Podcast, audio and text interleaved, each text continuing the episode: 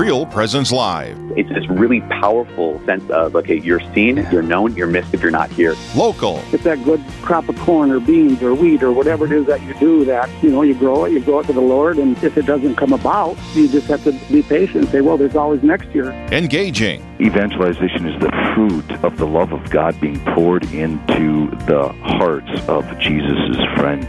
Live. This is our charism to be witnesses of Jesus' real presence in the Eucharist.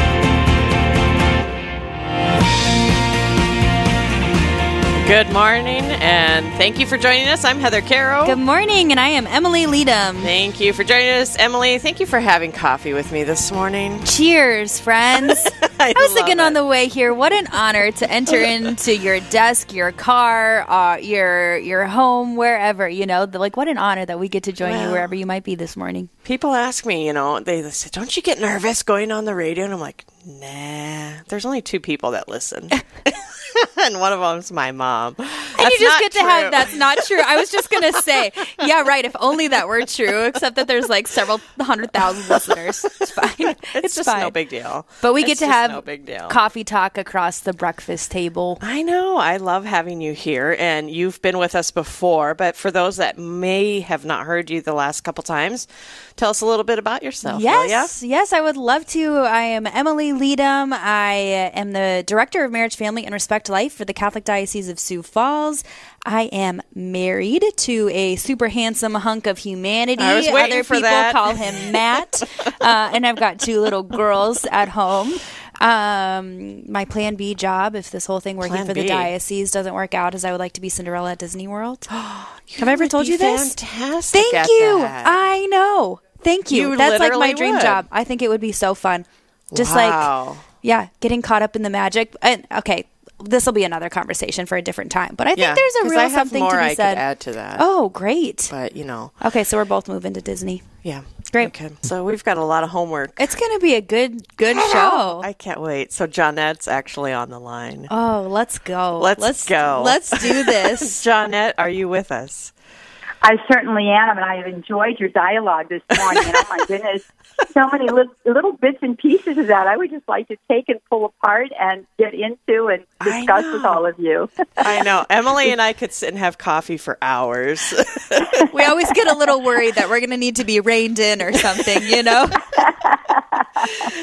well, it's wonderful to be with sisters in Christ this morning. Thank you so much for the Oh. invitation. Thank you for joining us this morning. And for the listeners that aren't familiar with Johnette Williams, you're also known as Johnette Benkovic and Women of Yes. Grace, one of our favorite shows on Real Presence Radio. So, um, you're coming to do a fundraiser, and we are so grateful and excited to have you in Bismarck in Rapid City. Um, tell us about coming to South Dakota. How is that for you? Well, it's excellent, and I can't wait to come. And I'm going to be there in November, towards the latter part of the month, right there around the uh, 18th and the 19th. I'm going to be up your way, uh, North Dakota and South Dakota, two states in two days. I mean, that's really some traveling. You go, girl. but you know, we're in this time of the Holy Spirit and our Blessed Lady, and we're moving along, you know, on the wings of the of the Holy Spirit wherever it is that He wants to take us. And I'm so glad that He's bringing me to your region, to your area of the United States, coming up in November. And I just know that God has abundant blessings that He wants to pour out on all of us as we gather together for this beautiful event uh, on behalf of Real Presence Radio. Oh, I love it. Well, we're going to talk a little bit more about that in a minute, but can you tell us a little bit more? I would love to know just about your apostolate, Women Women of Grace. Where where did this idea come from? When did this kind of when was this seed born in your heart? Oh, well, thank you for asking that question. You know, I first became involved in Catholic ministry through Catholic communications and through Catholic radio all the way back in 1981, kind of wondering if you guys were born at that time. But nonetheless, all those I'm not going to ago- answer that question. I was. I was. I definitely was not. I was just a far off idea in my parents' mind. We don't need to know. I that. kind know. of had a feeling that was the case, but you know, I was a, I was a pioneer in Catholic radio for two reasons. One, there just weren't very many Catholic radio stations at that time. There were only seven, and of the seven, only uh, two of them were being used for evangelization purposes, and mine was one of those there in St. Petersburg, Florida. Uh, so a pioneer in the sense of, of Catholic radio uh, in, in the totality of its mission. But then additionally, uh, I was one of the very few Catholic women's voices in Catholic radio at that time. Uh, so that's how I gained entrance into the work that I'm doing today. And it was a year after that I, I started off. I said 1981. I think I was wrong on that. I started off in 1987 on radio. Came back to the faith in 81, uh, and then a year later in uh, 1988, I was up at EWTN doing programming. And I think because of that kind of a national presence that came with uh, EWTN, I began to be sought out to speak to women's groups.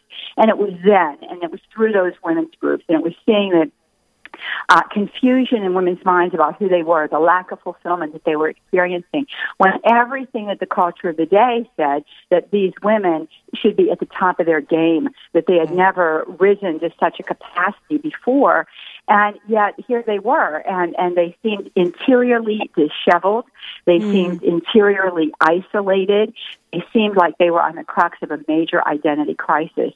And it troubled me deeply, and I began to pray about it. And to make a very long story short, uh, you know, in, in, in prayer time, I sensed the Holy Spirit asking for a conference. And he gave me the image of a funnel. And we as women well know, you know, the, the equipment that we have in kitchens, so we know what a funnel is. so he generally speaks to us in ways that are familiar to us. And he said the top end of this funnel represents events that you will hold for women. The neck of the funnel represents a, a study, a curriculum through which women will gain knowledge of who they are. And then the very end of the funnel, just like what happens when we use a funnel in the kitchen, these women will spill out into the world, transforming it one woman at a time. And that has been the vision of Women of Grace and what we have been actively engaged in since 2003. Wow. Oh, we're not our hearts burning within us. You're just speaking right to my heart. And I, I, think that's so, so astute of you to recognize, you know, this reality that women were rising, uh, I like how you mm-hmm. said, to the top of their game. And, and yet there was something interiorly that was so off. So really, you started kind of speaking directly just to the, to the dignity and the vocation of women, especially as daughters.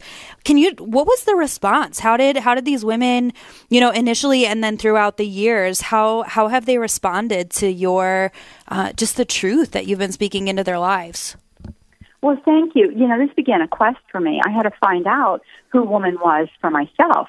Oh, uh, you know, I wouldn't want to present myself as someone who had not been scathed by the zeitgeist of the age, the spirit of the age that was trying to take away the reality of who woman is and still continues to make tremendous advances. As a matter of fact, the advance of, of a false, uh, you know, um, ideology of woman prevails in the culture of the day. Uh, Carrie Gress in her book, The Anti-Mary, um, uh, exposed talks about this toxic femininity that's been released into the culture of the day. So I, I, I began by going to church documents, reading everything that I could that the church had written on woman. I didn't read it exhaustively. There was too much, but I read enough to understand and to see that God had a vision for us that was spectacular and magnanimous. And as I began to present this to women, what I began to see happening in them, Emily and Heather, was, uh, you know, it was, a, first of all, they were like little birds, you know, in a mm-hmm. nest, just wanting to be fed because what they were hearing spoke resonated deep within their hearts. It was truth, and they knew it. Their spirits recognized that it was truth, and they wanted more, and they wanted more, and they wanted more. But because they had come burden laden, you know, laden with this this this uh, uh, false uh, identity and this false ideology, there was a lot of healing that needed to be done, and a very strong component of our Women of Grace foundational study. It's foundational for women.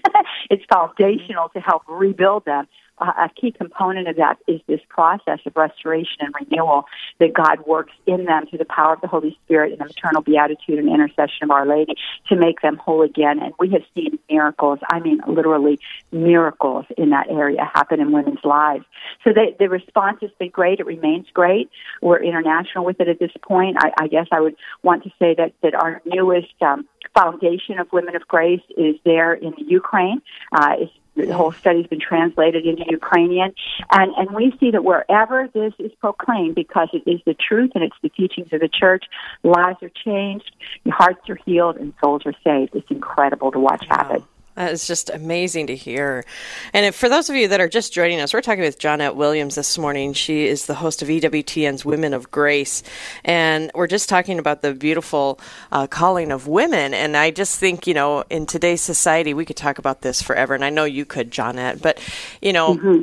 it just it like you said it it changed from one type of being a woman to this other type of I can do it all type of a woman and we lose that beauty of actually being a woman Well, you know, the society. fact of the matter is, I think it, there is there is a, a part of that where women can do it all. The question is, should women do it all? you know, you know, we are very capable women. Uh, Yeah. You know, and God has made us strong and resilient, and we can face things that are difficult for a man to face. I mean, we're there as as the Holy Father writes in Mulieris at the beginnings of life, and we're there at the end of life. We we suffer to bring children into the world, a pain that I, I don't know how men would tolerate it, but He's given us the interior capacity to do so. And we can go out into the world and make a difference. And there's nothing that says that we ought not to go out into the world and make a difference. But never, never at the sacrifice of the fundamental reality of who we are, because we are we are bringers of life, and that needs to accompany us everywhere. We cannot assume the masculine mindset and be happy ever, and that's why women parade around. I mean, I, my favorite little statement to make is that you know I've never seen a happy feminist. They're all angry. They're all unhappy. They're all sour. They're sour on life because something in them is sour, and it's their own recognition of who they are. Hmm. Wow. Hmm. Yeah, that's that's so true. Like authentic femininity really breeds really breeds joy. You know, one of the other things that's coming to my mind as you're talking about this, Jana, is is that quote from Fulton Sheen about like the history of civilization could actually be written in terms of the level of its women.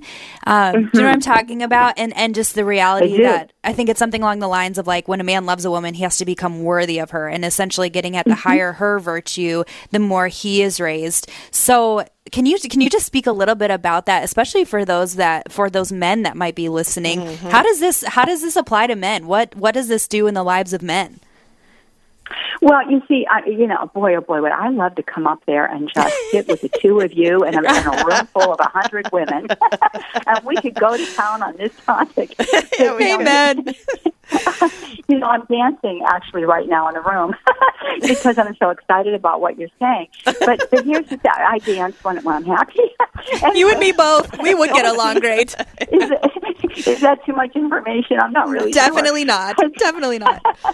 But the uh, but the fact of the matter is, you know, we have to understand who we are as women, and of course, we go back to the early chapters of Genesis to discover that great reality, and we see that as John Paul II writes. Adam was in the original solitude. I mean, he is the primordial case of an identity crisis. He doesn't know who he is.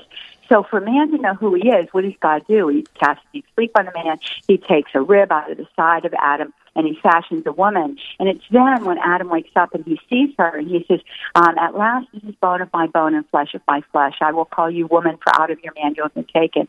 And what is he expressing there? He's expressing, I know now who I am because of you. And uh, so, with that reality, and he, he, the woman always is the, the north star for the man. Well, the evil one knew this. He watched. He, he he he is not God. He's not omniscient. He doesn't get it all, but he's a great observer. And he saw what happened in the garden, and he knew that if he got Eve, he'd get Adam. But he wasn't sure if he got Adam, he'd get Eve. So he went for woman because she's the linchpin to man's identity. So when Fulton Sheen writes that beautiful quotation, in a certain sense, he's playing off of that reality that, that the man goes by way of the woman. We see this even in Scripture with our Lord Jesus Christ, don't we? When he's lost in the temple, Mary and Joseph come. Mary says, You know, you've deeply troubled your father and I, like, son, what were you thinking? And then the next thing we know, you know, it says that he goes home to Nazareth with his parents and he grew in wisdom, age, and grace. No, this is not your time, son. Your time will come, but not now. And she's the one who brings him recognition of his time at the marriage feast of Cana. So there is a beautiful reality in this. So what Sheen is saying is that if, if, if woman falls to a very base low level, men will always be beneath her because they will follow after her and they will become captive to their passions and they will fall far further than she. But if she begins to rise up, if she begins to stand up, then where will man go? Man will stand up too. And so that's the idea. She is the sign of the sacred. And if we ever have that opportunity, I'll get into that with you, but I don't think we have time. Johnette, I'm raising my hands over here Yeah, like a she's like, Protestant, yeah. like, preach, preach. So good, so good. don't, Well- I just, I just, um, free. Oh, I love it. Well, we just Johnette, keep moving along. we are so thrilled to be having you in our our uh, fundraisers that are coming up, and we're running out of time, so I have to really jump the gun. and And thank you for That's being fine. on with us this morning, Johnette. It's been a pleasure, and plenty more to hear from you on Women of Grace if people wanted to hear more. Thank you so much for joining us this morning. Alicia.